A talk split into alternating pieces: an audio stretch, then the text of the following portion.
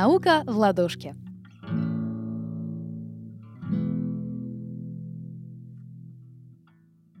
Всем привет, с вами Владислав Сухановская и Кира Зоткина, ревматолог из Санкт-Петербурга. Сегодня мы расскажем о распространенном заболевании – остеопорозе. Это то самое состояние, которое помогает ломать шейку бедра.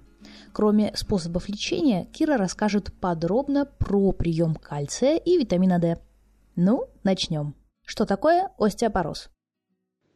Остеопороз – это заболевание костной ткани, которое характеризуется снижением прочности костной ткани, нарушением микроархитектоники э, кости и, соответственно, увеличением риска переломов. У кого остеопороз встречается чаще всего?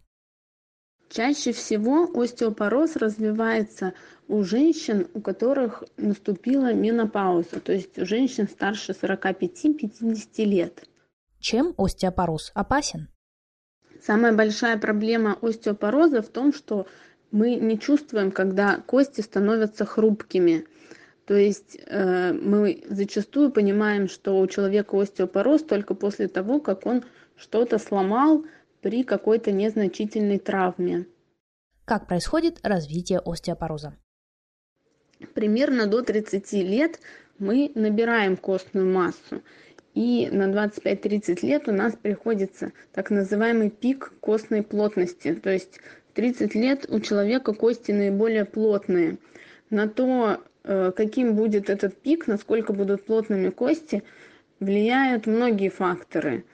Конечно же, это питание. Если в детстве у ребенка был дефицит витамина D, был рахит, то кости будут хрупкими в дальнейшем. Если человек э, совершенно не употребляет продукты, содержащие кальций, особенно молочные продукты, то тоже кости будут хрупкими. Генетически также передается остеопороз. Мы всегда у пациентов спрашиваем, были ли переломы шейки бедра у ближайших родственников.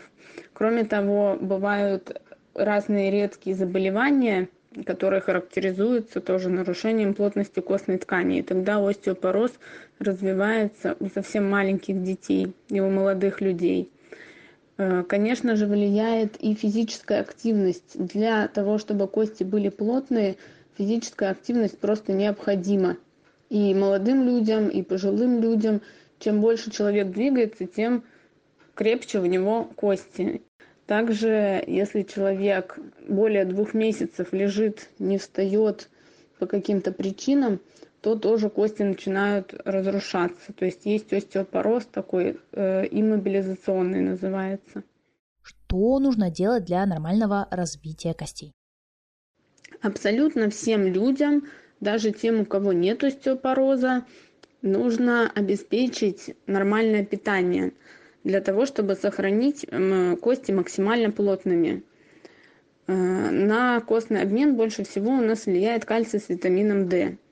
Витамин D вырабатывается под воздействием ультрафиолета в коже и поступает с пищей частично.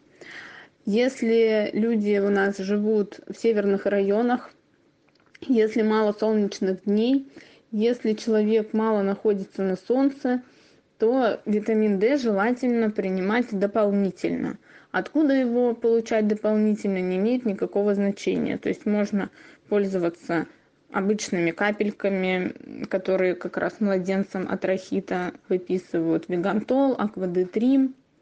Две капельки в день для взрослого человека – это суточная норма витамина D. Можно употреблять витамин D Э, в составе витаминных комплексов. Э, можно покупать где угодно, в любой аптеке, можно в интернете заказывать, абсолютно не имеет значения, где вы этот витамин D будете получать. Э, из продуктов питания больше всего витамина D содержится в жирной рыбе. То есть, если вы часто употребляете жирную рыбу, скорее всего, у вас уровень витамина D будет в крови нормальным. Чтобы узнать, какой у вас витамин D в крови, нужно просто сдать кровь на витамин D. Анализ этот э, где-то от полутора тысяч стоит. Можно в любой лаборатории его сдать. И в зависимости от этого уже э, подбирать себе дозу, либо профилактическую, либо нагрузочную дозу витамина D, если у вас дефицит. Раньше детям всем давали рыбий жир. Вот в ложке рыбьего жира содержится тоже около тысячи международных единиц витамина D в столовой ложке. То есть можно и по старинке э, пить рыбий жир, чтобы восполнить дефицит витамина D. Витамин D у нас в организме накапливается, поэтому если удобно, то можно принимать витамин D не ежедневно, а просто в один присест недельную дозу. То есть если вы капельки капаете витамина D и вам нужно, нужна профилактическая доза, две капельки в день, то можно просто один раз в неделю 14 капель сразу себе капать куда-нибудь на хлебушек или на ложку, все равно. Все равно в какое время суток употреблять витамин D. Надо ли есть кальций? Что касается кальция, э, суточная норма кальция у нас 1000-1500 миллиграмм. Э, например, в литре молока или в литре кефира около 1200 миллиграмм кальция содержится. То есть, если вы очень любите молочные продукты, выпиваете каждый день. Там стакан молока, стакан кефира, еще творожка, йогурта и сыра, то, наверное, вы э, набираете свою норму э, кальция за сутки, и дополнительно вам препараты кальция не нужны. Дополнительно препараты кальция могут быть нужны кормящим матерям, потому что очень много кальция они теряют с молоком, соответственно, и беременным женщинам принимать препараты кальция курсами, в общем-то, не имеет никакого смысла, потому что э, если мы, например, 10 таблеток кальция за день съедим, у нас сосется только 2, а остальные у нас из организма просто выйдут. Поэтому лучше препараты кальция держать у себя где-то в аптечке. Э, и если вы э, за день съели мало молочных продуктов, то достаточно принять таблеточку кальция. Обычно в препаратах кальция 500 мг в одной таблетке содержится. И единовременно тоже может всосаться только 500-600 мг элементарного кальция. Э, поэтому, если вы за день не поели достаточно молочных продуктов, вот примите эту таблетку кальция.